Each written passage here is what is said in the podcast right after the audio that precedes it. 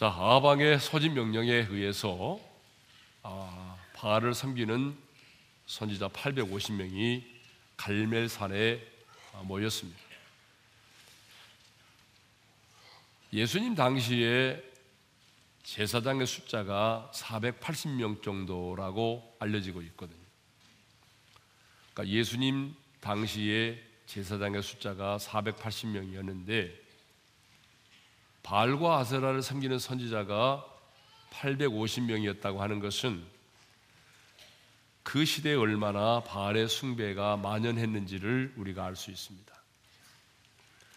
그런데 그 현장에는요, 바알을 숭배하는 선지자들만 모인 것이 아니라 그 세기의 영적 대결을 보기 위해서 구름대처럼 많은 이스라엘 백성들이 몰려왔습니다.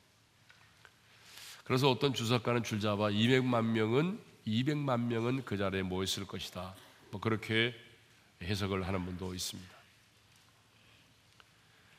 영적 전쟁의 현장인 갈멜산은요 우리가 생각하는 것처럼 굉장히 높고 가파른 그런 산이 아닙니다. 저 사진에서 보듯이 25km나 정도 되는 아주 완만한 구름으로 되어 있습니다. 그러니까 높지 않은 산이에요. 그런데 엘리야는 이 세계 영적 대결에 앞서 거기 모여 있는 이스라엘 백성들에게 이렇게 외쳤죠. 자, 21절 상반절을 읽겠습니다. 다 같이요. 너희가 어느 때까지 둘 사이에서 머뭇머뭇하려느냐? 요아가 만일 하나님이면 그를 따르고 바알이 만일 하나님이면 그를 따를지니라. 이 엘리야의 외침을 통해서 우리가 깨달았던 게 뭐예요? 영적 전쟁에는 중간지대가 없다. 하나님과 세상 사이에는 중간지대가 없다는 거죠. 그러니까 하나님과 세상 사이에서 머뭇머뭇 거려서는 안 된다는 거죠. 그럼에도 불구하고 오늘 너무나 많은 사람들이 하나님과 세상 사이의 중간에서 머뭇머뭇거리고 있습니다. 왜 그럴까요? 확신이 없기 때문에 그래요. 하나님이 나와 함께 계신다는 그 확신, 하나님께서 내 인생을 책임져 주실 것이라는 확신이 없기 때문에 하나님과 세상 사이에서 두 마음을 품고 머뭇머뭇거리고 있는 것입니다. 또 우리가 이 영적 전쟁을 통해서 깨달은 게 있어요. 그것은 영적 전쟁은 숫자의 싸움이 아니다라고 하는 것이었습니다. 지금 엘리야는요, 바알의 선지자 450명, 아세라를 섬기는 선지자 400명, 도합 850대 1의 전쟁을 치르고 있습니다. 그렇지만 엘리야는요, 그 850명의 선지자들에 대해서 두려워하지 않았습니다. 아니 이축되지 않았습니다. 왜요? 영적 전쟁은 숫자의 싸움이 아니라고 하는 것을 알았기 때문이죠.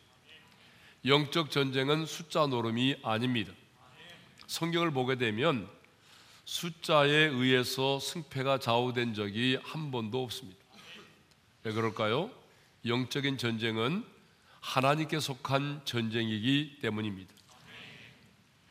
하나님께 속한 전쟁이기 때문에 내 힘과 내 능력이 중요한 것이 아니라 하나님께서 그 전쟁에 개입하시고 싸워 주시면 누구라도 승리할 수 있는 것입니다.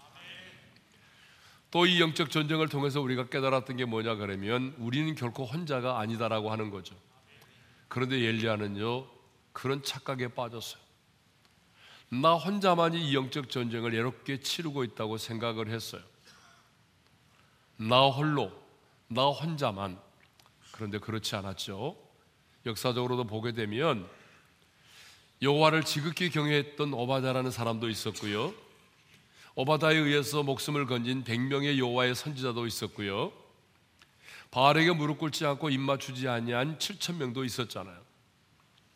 근데 엘리야는 그 사실을 모른 채 나만 홀로 이 바알의 선지자들과 싸우고 아방과 맞서 싸우고 있다고 생각을 한 겁니다. 그런데 우리도 이런 생각을 할 때가 너무나 많이 있다는 거죠. 나 홀로 영적 전쟁을 치르는 것만 같고, 나 홀로 고난을 받는 것 같고, 나 홀로 십자가를 지고 주님을 따르는 것만 같은 그런 생각을 할 때가 참 많아요. 그런데 여러분, 여러분은 결코 혼자가 아닙니다. 이것은 사탄이 노리는 전략이에요. 왜 엘리야가 이 영적 전쟁에서 승리한 다음에 로뎀 나무 아래에서 자신의 생일을 저주하며 탄식했을까요? 나 혼자라는 생각 때문이었어요. 사탄이 노리는 전략은요, 언제나 나 홀로라는 생각입니다. 근데 여러분, 여러분은 결코 혼자가 아닙니다. 우리 주님께서 분명히 말씀하셨어요. 내가 너희를 고아처럼 버려두지 않으리라. 세상 끝날까지 내가 너희와 항상 함께 있으리라. 보혜사 성녀님은 우리 연약함을 아시기 때문에 나를 도와주시려고 내 몸을 성전 삼고 내 안에 찾아오신 것입니다. 세상에 있는 자보다 크신 하나님이 지금 내 안에 계십니다. 여러분은 결코 혼자가 아닙니다. 이제 엘리야는 영적 대결에 앞서 싸움의 방식에 대해서 제안을 합니다. 여러분, 누군가 싸움을 하려면 대결을 하려면 뭐가 필요할까요? 방식이 있어야 되는 거 아닙니까? 방식이 있어야 서로가 인정하는 거죠. 방식이 없으면 공정하지 않을 뿐만 아니라 지더라도 패배를 인정할 수가 없는 거예요. 그런데 엘리야가 이 영적 대결의 방식을 제안했어요. 자, 23절에 나와 있는데요. 읽겠습니다. 다 같이요. 그런지 송아지 둘을 우리에게 가져오게 하고 그들은 송아지 한 마리를 태가여 각을 떠서 나무 위에 놓고 불은 붙이지 말며 나도 송아지 한 마리를 잡아 나무 위에 놓고 불은 붙이지 않고 자 엘리야가 제안한 대결 방식이 뭐예요? 송아지 두 마리를 가져오게 한 다음에 각 한 마리씩을 치하고 그리고 나무로 재단을 쌓고 그 나무 위에 이 송아지를 각을 떠서 여러 조각으로 만든 다음에 나무 위에 올려놓는 거죠. 누구도 불을 사용하면 안 된다는 거죠. 자, 24절을 읽겠습니다. 다 같이요. 너희는 너의 신의 이름을 부르라. 나는 여호와의 이름을 부르리니 이에 불러 응답하는 신 그가 하나님이니라. 백성이 다 대답하되 그 말이 옳도다. 그 다음에는요 어떻게 하라고 그랬어요? 각자의 신의 이름을 부르라는 거죠. 너희는 바알의 이름을 부르고 나는 여호와의 이름을 부르겠다는 거죠. 그래서 하늘에서 불이 내려오면 불을 내리게 하는 신이 참 하나님으로 인정이 된다. 이게 바로 이 대결의 방식입니다. 엘리야가 제안한 이 대결 방식은요, 누가 봐도 공정한 거죠. 어느 한쪽이 치우친 거 아니잖아요. 그래서 백성들도 어떻게 반응했어요? 그 말이 옳도다라고 반응했어요. 엘리야가 신앙의 선택을 촉구했을 때는 아무런 말도 없던 이스라엘 백성들이 그 말이 옳도다라고 반응한 것은 그 이유가 뭘까요? 그것은요. 자신들이 믿고 있는 바알의 신, 바알의 선자들이 믿고 있는 바알의 신은 하늘에서 불을 내려서 이 재물을 쉽게 사를 수 있다고 생각을 하고 있었던 거죠. 드디어 세계 영적 대결이 시작이 됐습니다. 25절을 보게 되면 먼저 의식을 제안받은 바알의 선지자들이 송아지를 가져다가 각을 뜨고 나무 위에 올려놓습니다. 그리고 바알의 이름을 부르기 시작합니다. 자, 26절의 말씀을 읽겠습니다. 다 같이요. 그들이 받은 송아지를 가져다가 잡고 아침부터 낮까지 바알의 이름을 불러 이르되 바알이여 우리에게 응답하소서 하나 아무 소리도 없고 아무 응답하는 자가 없으므로 그들이 그 쌓은 재단 주위에서 뛰놀더라. 자, 바알의 선자들은 아침부터 낮까지 그러니까 동이 토오르는 시간부터 시작해서 정오까지 적어도 다섯 시간에서 여섯 시간 동안 바알의 이름을 부르며 큰 소리로 부르짖었습니다. 하지만 아무 응답이 없었어요. 그러자 그 다음은 그들은 뭘 선택하죠? 단 주위를 돌면서 뛰놀기 시작했다라고 합니다. 뛰놀다라고 하는 게 뭐예요? 광란의 춤을 추기 시작을 했다는 거죠. 자, 이 모습을 지켜보고 있던 엘리야가요, 조롱을 하기 시작합니다. 27절이죠. 읽겠습니다. 정오에 이르러는 엘리야가 그들을 조롱하여 이르되 큰 소리로 부르라. 그런 신인즉 묵상하고 있는지 혹은 그가 잠깐 나가는지 혹은 그가 길을 행하는지 혹은 그가 잠이 들어서 깨워야 할 것인지 하매 자 여러분 영적인 전쟁에서 지금 엘리야가 조롱을 합니다. 여러분 영적 전쟁에서는요 상대방이 듣기 싫은 말을 하는 것도 굉장히 중요하죠. 물론 욕을 해서는 안 됩니다. 그러나 우리 예수님도 보게 되면 귀신을 내어 쫓을 때 보니까 존말하지 않았어요. 욕은 하지 않았습니다. 더러운 귀신아 나가라 이렇게 명령했어요. 왜냐하면 귀신도 인격을 가지고 있는 존재이기 때문에 여러분 듣기 좋은 말을 해주면 좋아해요. 그래서 우리는 들으면 가장 기분 나쁜 말을 골라서 해야 돼요. 그러나 욕은 해서는 안 돼요. 욕은 하면 안 됩니다. 어떤 분들은 혈과 육의 싸움인 줄 알고 막 욕을 하는 사람이 있어요. 막 쌍시옷을 하면서 하는데 그렇게 가지고는 전쟁이 이길 수가 없습니다. 영적 전쟁입니다. 영적 전쟁. 영적 전쟁은요, 인격을 가진 자와 전쟁을 하기 때문에 상대방이 들을 때 기분 나쁜 말을 해야 돼요. 예전에 우리 교회에서 아주 상가에 있을 때입니다. 아, 통역을 해야 되는데 아프리카에서 오신 목사님이 설교를 하고 치유 사역을 하는데 아 이분 통역을 하는 사람을 불러놨더니 나가라고 하는 것이 아니라 나가 주시기 바랍니다 그러더라고요. 그러니 귀신이 나가겠어요? 그래서 중간에 교체했어요. 도저히 안 되겠다 싶어서 그 사람 나가라고 그러고 다른 사람을 세워가지고 했어요. 예, 여러분 참고하시기를 바랍니다. 지금 엘리야가 조롱을 하잖아요. 굉장히 바알 선자들이 볼 때는 기분 나쁜 조롱의 말이죠. 조롱의 말이 뭐예요? 더 큰 소리를 해봐. 너희 신이 지금 묵상하고 있는 줄 알아? 잠깐 나갔나 보구만. 그가 길을 행하였는지 잠이 들어서 깨워야 할 것인지 어떻게 알겠어? 더 큰 소리 한번 깨워봐. 이런 얘기잖아요, 지금. 여러분, 이스라엘 사람들은요, 두려워서 감히 바알을 조롱도 못 합니다. 여러분, 어떻게 감히 조롱합니까? 세상의 사람들은요, 세상의 신들을 조롱하지 못해요. 그런데 하나님의 사람이 누리는 할 수 있어요. 왜? 우상의 실체를 알기 때문이죠. 아무런 응답도 없고 엘리야로부터 조롱까지 당하게 되자 바알의 선지자들은요 자존심이 상했던지 이제는 더 큰 소리로 바알의 이름을 부르기 시작합니다. 그 다음 단계는 뭐예요? 자신들의 규례를 따라서 가지고 있는 창과 칼을 가지고 자기들의 몸을 상악, 자해를 하기 시작합니다. 28절이죠. 읽겠습니다. 다 같이요. 이에 그들이 큰 소리로 부르고 그들의 규례를 따라 피가 흐르기까지 칼과 창으로 그들의 몸을 상하게 하더라. 아무런 응답이 없으니까 그들은 더 당혹감과 두려움에 사로잡히기 시작을 했어요.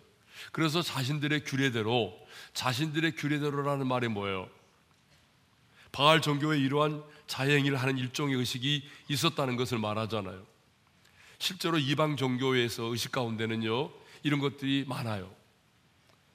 이방 종교 의식 가운데는요 자신의 몸을 어때요? 학대하고 자기의 몸을 불살라 태우기도 하고 그리고 불 가운데로 자기의 아들들이 지나가게 만들기도 하고 칼과 창으로 자기의 몸을 상하게 해서 그 피를 보이게 만들어서 자신의 심을 감동시키려고 하는 자신의 신을 피를 통하여 감동시키려고 하는 그런 의식들이 있어요.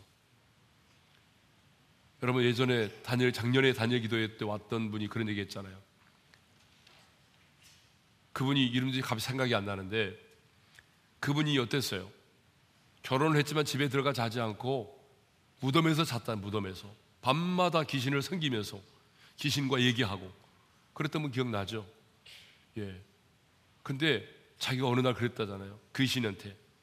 때로는 그 귀신이 어머니 같고 누나 같기도 하고 때로는 아내 같기도 하고 그래서 귀신에게 말했다잖아요. 내가 당신에게 정말 당신을 즐겁게 해주는데 어떻게 하면 즐겁게 할 수 있냐? 그랬더니 사람의 피를 가져오라고 그랬다잖아요. 여러분 이런 거 보게 되면 귀신들 그쪽 세계도 그쪽 세계 그쪽 세계 사람들은 좀 이렇게 피를 좋아하는 것 같기도 해요. 네. 오늘 본문에 보게 되면 바알의 선지자들이 지금 칼과 창으로 자신들의 몸을 자해를 하기 시작합니다. 왜요? 이 피를 보고 바알의 신들이 더 감격하고 기뻐하지 않을까 해서 지금 그렇게 한 거죠. 여러분 한번 그 장면을 생각해 보세요. 한두 명도 아니잖아요. 바알을 섬기는 선지자만 450명인데 450명의 선지자들이 칼과 창으로 자기의 몸을 찌르고 상하게 해서 피가 철철 나는데 피범벅이 된 채로 단 주변을 덤면서 춤을 춘다고 생각을 해보세요. 가관이죠. 그런데 29절을 보게 되면요. 아무 소리도 없고 하늘로부터 어떤 불도 임하지 않았어요. 29절을 읽겠습니다. 다 같이요.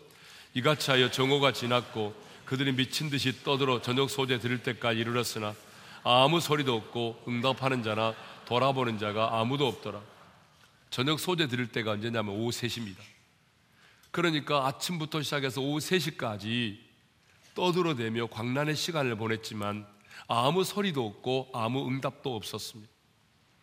이것을 지켜보던 이스라엘 백성들도 그들의 그러한 행위에 대해서 돌아보는 자가 없었다고 말하죠. 돌아보는 자가 없었단 말은 이제는 관심을 끊었다는 말입니다.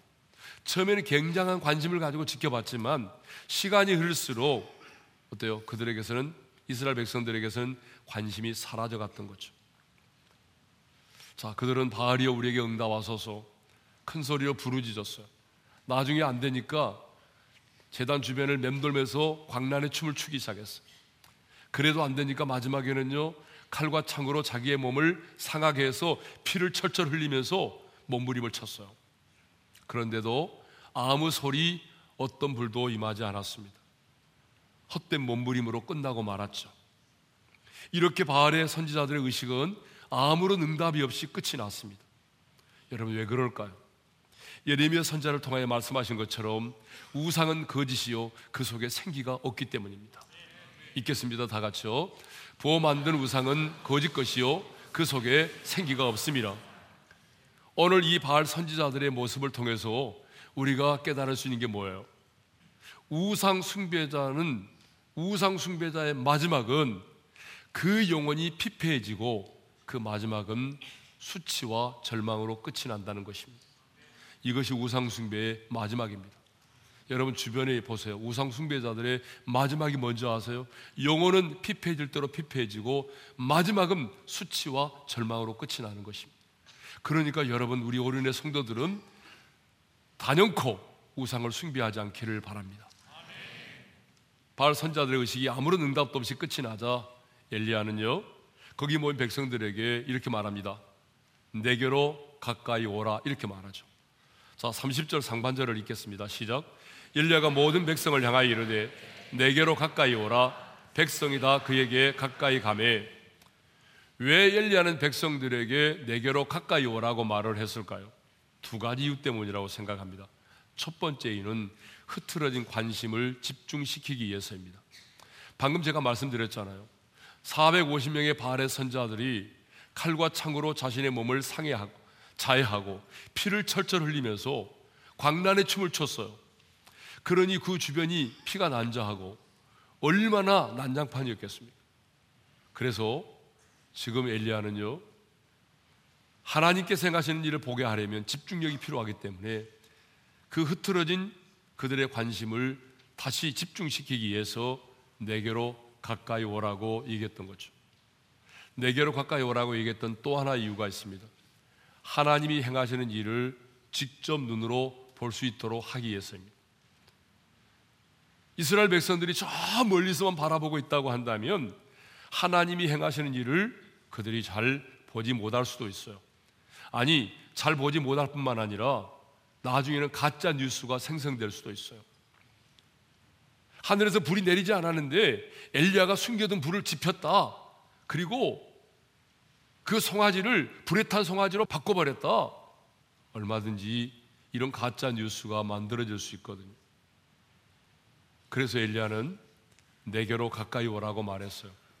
엘리야가 이스라엘 백성들에게 내게로 가까이 오라 이렇게 말할 수 있었던 것은 승리에 대한 확신이 있었기 때문입니다. 승리에 대한 확신이 없었다고 한다면 이렇게 말할 수가 없어요. 여러분 전도할 때도 보게 되면 확신 있는 사람들은 뭐라고 말하던가요? 와 보라고 말하잖아요. 와 보세요. 이렇게 말하잖아요. 확신이 없는 사람은 뭐라고 말하던가요? 믿었으면 좋겠는데 이렇게 말하잖아요. 달라요. 여러분 엘리야는 비를 하늘에서 비를 약속하신 하나님이 불도 내리실 것을 확신하고 있었습니다. 여기까지 나를 인도하신 그 하나님이 이 영적 전쟁에서 승리할 것을 확신했습니다. 그러기 때문에 백성들에게 내게로 가까이 오라고 말했던 거죠. 자, 백성들이 가까이 다가왔습니다. 그때 엘리야는 가장 먼저 무너진 여호와의 제단을 수축하였습니다. 30절 하반절이죠. 읽겠습니다. 다 같이요. 그가 무너진 여호와의 제단을 수축하되 여러분 제단이 뭘까요? 제사를 지내는 단이죠. 예? 제사를 지내는 단을 제단이라고 말해요. 제물을 올려 놓으니까. 그래서 구약 시대에는요, 그 제단을 통해서 하나님께 제사를 드렸습니다. 그러나 여러분, 우리는 새 언약의 백성인데 새 언약의 백성인 우리는 구약 시대의 사람들처럼 제단을 통해서 하나님께 예배를 드리지 않아요. 왜냐하면 예수님께서 골고다의 언도 그 십자가상에서 온전한 제물이 되어 주셨기 때문입니다.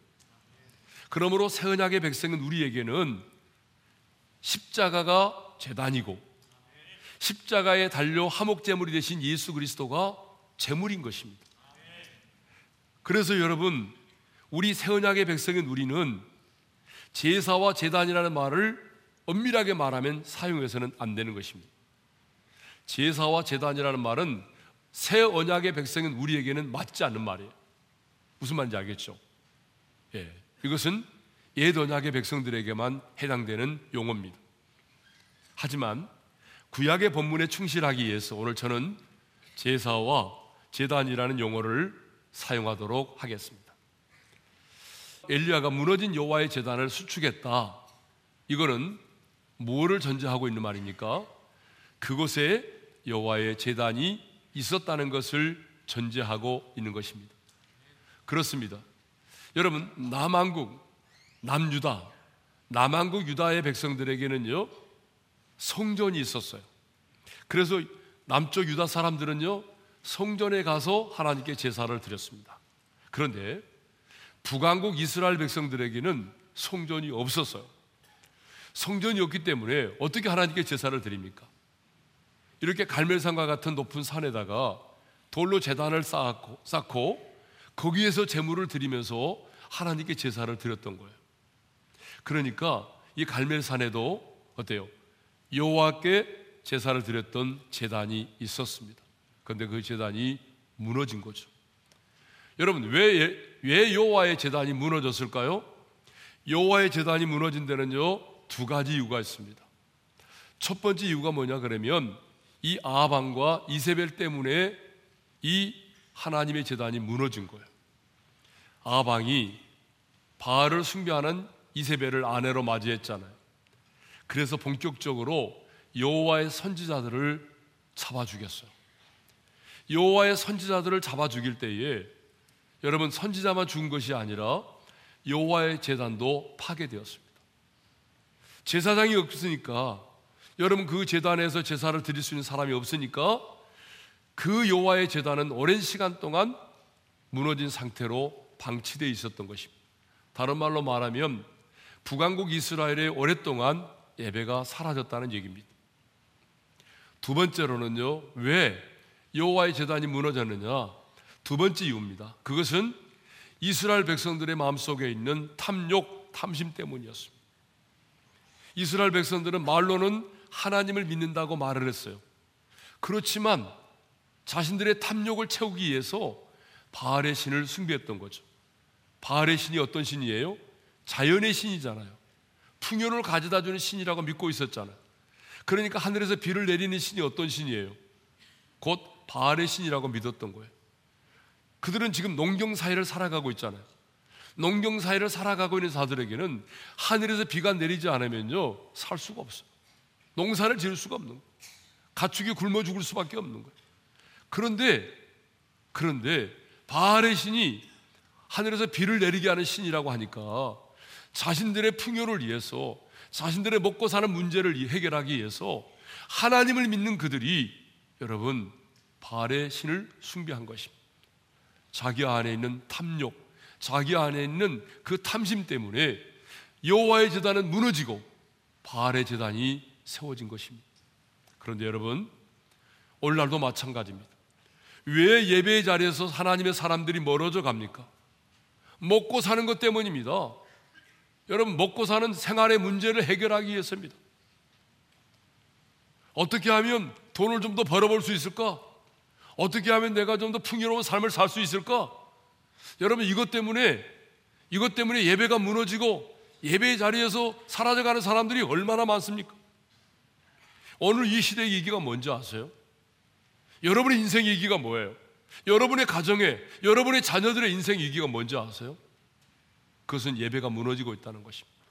하나님이 찾으시는 예배자가 점점 사라져 가고 있다는 것입니다. 인간관계 갈등이 아니요. 재정의 어려움이 아닙니다, 여러분.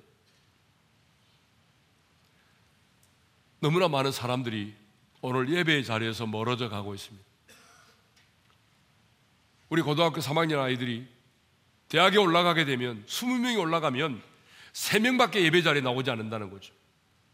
이 대학교라고는 어마어마한 이 사이비 종교가 있어가지고 예? 17명이 사라지는 거예요. 어떤 이단보다 무서운 게 대학교예요. 그 배후에는 어둠의 영이 자리 잡고 있어요.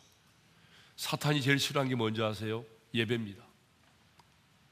사탄은 예배를 공격해요. 사탄은 예배자를 공격합니다. 어떻게 하든지 간에 예배 자리에서 멀어지게 만드는 게 사탄의 목적입니다. 할 수만 있으면 예배를 드리지 못하게 만드는 것이 사탄의 공격 목표입니다. 그러므로 저는 우리 어린애 성도들이 먹고 사는 것 때문에 하나님과 멀어지지 않기를 원합니다. 예배를 포기하지 않기를 원합니다. 여러분이 아무리 힘들고 어려워도 예배의 자리, 기도의 자리를 지키시기를 바랍니다. 여러분의 인생 가운데 무너진 예배의 재단이 다시 수축되고 그 무너진 기도의 재단이 수축되어지고 여러분의 가정에 무너진 재단이 다시 수축되기를 주님의 이름으로 축원합니다. 그러면 우리는 왜 가장 먼저 무너진 여호와의 재단을 수축해야 될까요? 아니, 왜 엘리야는 가장 먼저 이 무너진 여호와의 재단을 수축했을까요? 두 가지 이유 때문입니다. 오늘은 다 두 가지 이유입니다. 첫 번째, 재단이 이 재단이 수축되어야 불이 임하기 때문에 그렇습니다. 자, 이 영적 대결에서 승리하려면 하늘에서 불이 내려와야 합니다. 그러니까 지금 거기 모인 모든 사람들의 첨예의 관심이 뭐죠? 불입니다. 불을 보고 싶었어요. 과연 바알의 선지자가 하늘에서 불을 내리게 할 것인가? 하나님을 믿는 엘리야가 하늘에서 불을 내리게 할 것인가? 거기 모인 모든 사람들의 관심은 불입니다. 불. 그런데 여러분, 불이 임하려면 먼저 뭐가 되어야 되는지 아세요? 불이 임하려면 여호와의 재단이 필요합니다. 다시 말하면 예배가 회복이 되어야 한다고. 예배가 회복이 되면 하늘의 문이 열리고 하늘의 문이 열리면 비로소 하늘로 불이 임하는 것입니다. 여기서 불이 뭐예요? 불은 하나님의 임재를 상징합니다. 그래서 하나님이 임하시는 곳에는 불이 있었잖아요. 예? 하나님이 모세를 부르실 때에 호레삼 가시던 불 가운데서 모세를 부르셨잖아요. 예? 하나님이 시내산에 강림하실 때에 그 불 가운데 강림하셨다고 성경에 기록되어 있잖아요. 읽겠습니다. 다 같이요. 시내산의 연기가 자욱하니 여호와께서 불 가운데 거기 강림하심이라. 하나님이 불 가운데 강림하셨어요. 사도행 2장을 보게 되면 오순절 마가 다락방에 성령이 불이 임했는데요. 어때요? 불의 혀같이 갈라지는 것이 각 사람에게 임했다고 기록되어 있잖아요. 그렇습니다. 예배가 회복이 되어야 하늘의 문이 열리고 하늘의 문이 열려야 불이 임하는 것입니다. 그런데 문제는 뭐냐 그러면 거기 모인 이스라엘 백성들과 동일하게 우리의 관심도 불에만 있다는 것입니다. 하나님 불을 내려주세요. 불을 보게 해주세요. 하나님의 임재를 경험하고 싶습니다. 어, 하나님의 일하심을 보고 싶습니다. 우리의 원통 관심이 뭐에 있어요? 불이 있다고요. 순서가 잘못된 거죠. 불이 먼저가 아니라 예배가 먼저입니다. 할렐루야. 불이 먼저가 아니라 예배가 먼저입니다. 하나님의 일하심을 보기 전에 뭐가 먼저입니까? 예배가 회복되어야 된다는 것입니다. 옆 사람과 인사합시다. 예배가 먼저입니다. 그래서 아브라함도요. 갈대아 우르를 떠나서 가나안 땅에 들어갔을 때에 가장 먼저 했던 일이 뭐예요? 여호와를 위하여 제단을 쌓았잖아요. 예굽으로 내려갔잖아요. 예굽으로 내려간 실수를 범했거든요. 그 실수를 마치고 돌아왔을 때도 가장 먼저 했던 일이 뭐예요? 여호와를 위하여 제단을 쌓았잖아요. 조카 롯과 헤어졌잖아요. 조카 롯이 떠나고 난 이후에 하나님이 주신 비전을 받고 난 다음에 아브라함이 가장 먼저 했던 일이 뭐예요? 여호와를 위하여 제단을 쌓았잖아요. 뭐예요, 여러분? 예배가 먼저라는 것입니다. 두 번째, 두 번째 이유는 예배의 회복이 없는 복은 복이 아니기 때문에 그렇습니다. 왜 엘리야가 가장 먼저 여호와의 제단을 수축하였습니까? 하나님께 드려지는 제사가 이번 한 번만이 아니라 계속적으로 드려져야 하기 때문입니다. 이전처럼 앞으로도 계속해서 그 자리에서 제사가 회복되어야 하기 때문에 무너진 여호와의 제단을 정성스럽게 수축을 한 것입니다. 그렇습니다. 여러분 아무리 하늘의 문이 열리고 풀이 임했다고 할지라도 우리의 삶 가운데 지속적으로 드려지는 예배가 없다고 한다면 그것은 그 어떤 것도 복이 아닙니다. 사업이 잘 되기 때문에 예배의 자리에서 멀어졌습니까? 그것은 복이 아닙니다. 여러분 병에 걸렸을 때 연약할 때는 늘 예배의 자리를 지키고 사모하는 마음으로 예배를 드렸는데 건강이 회복되고 나니까 하나님과 멀어졌습니까? 여러분이 원하는 대학에 들어가고 원하는 직장에 들어가니까 그때부터 예배 자리에 멀어졌습니까? 그것은 복이 아니라 저주입니다. 성경이 말하는 복과 저주는 너무나 분명합니다. 하나님께 가까이 함이 뭐라고 그랬습니까? 복이라고 말합니다.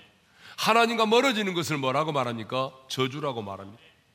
예배가 사라진 것은 그 어떤 것도 축복이 아닙니다. 예배의 회복이 없는 복은 그 어떤 것도 복이 아닙니다. 그러므로 여러분 이제 말씀을 듣고 그냥 흘러보내지 마시고 여러분의 인생 가운데 무너진 여호와의 재단을 다시 수축할 수 있기를 바랍니다. 이제 말씀을 마음에 새기면서 찬양하겠습니다. 다소한 성령님, 어떤 상황에도 나는 예배 안에 여러분의 신앙의 고백이 되기를 바랍니다. 따스한 성령님 마음으로 보내 내 몸을 감싸며 주어지는 평안함 만족함을 느끼네. 부르신 곳에서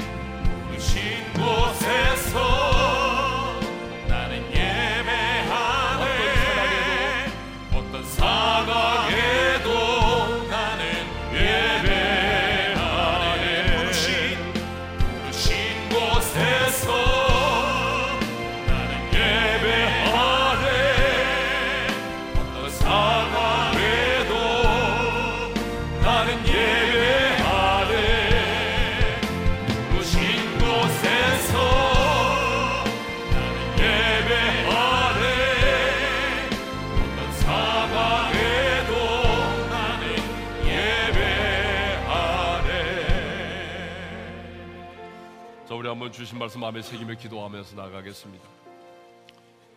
여호와의 재단이 무너졌습니다.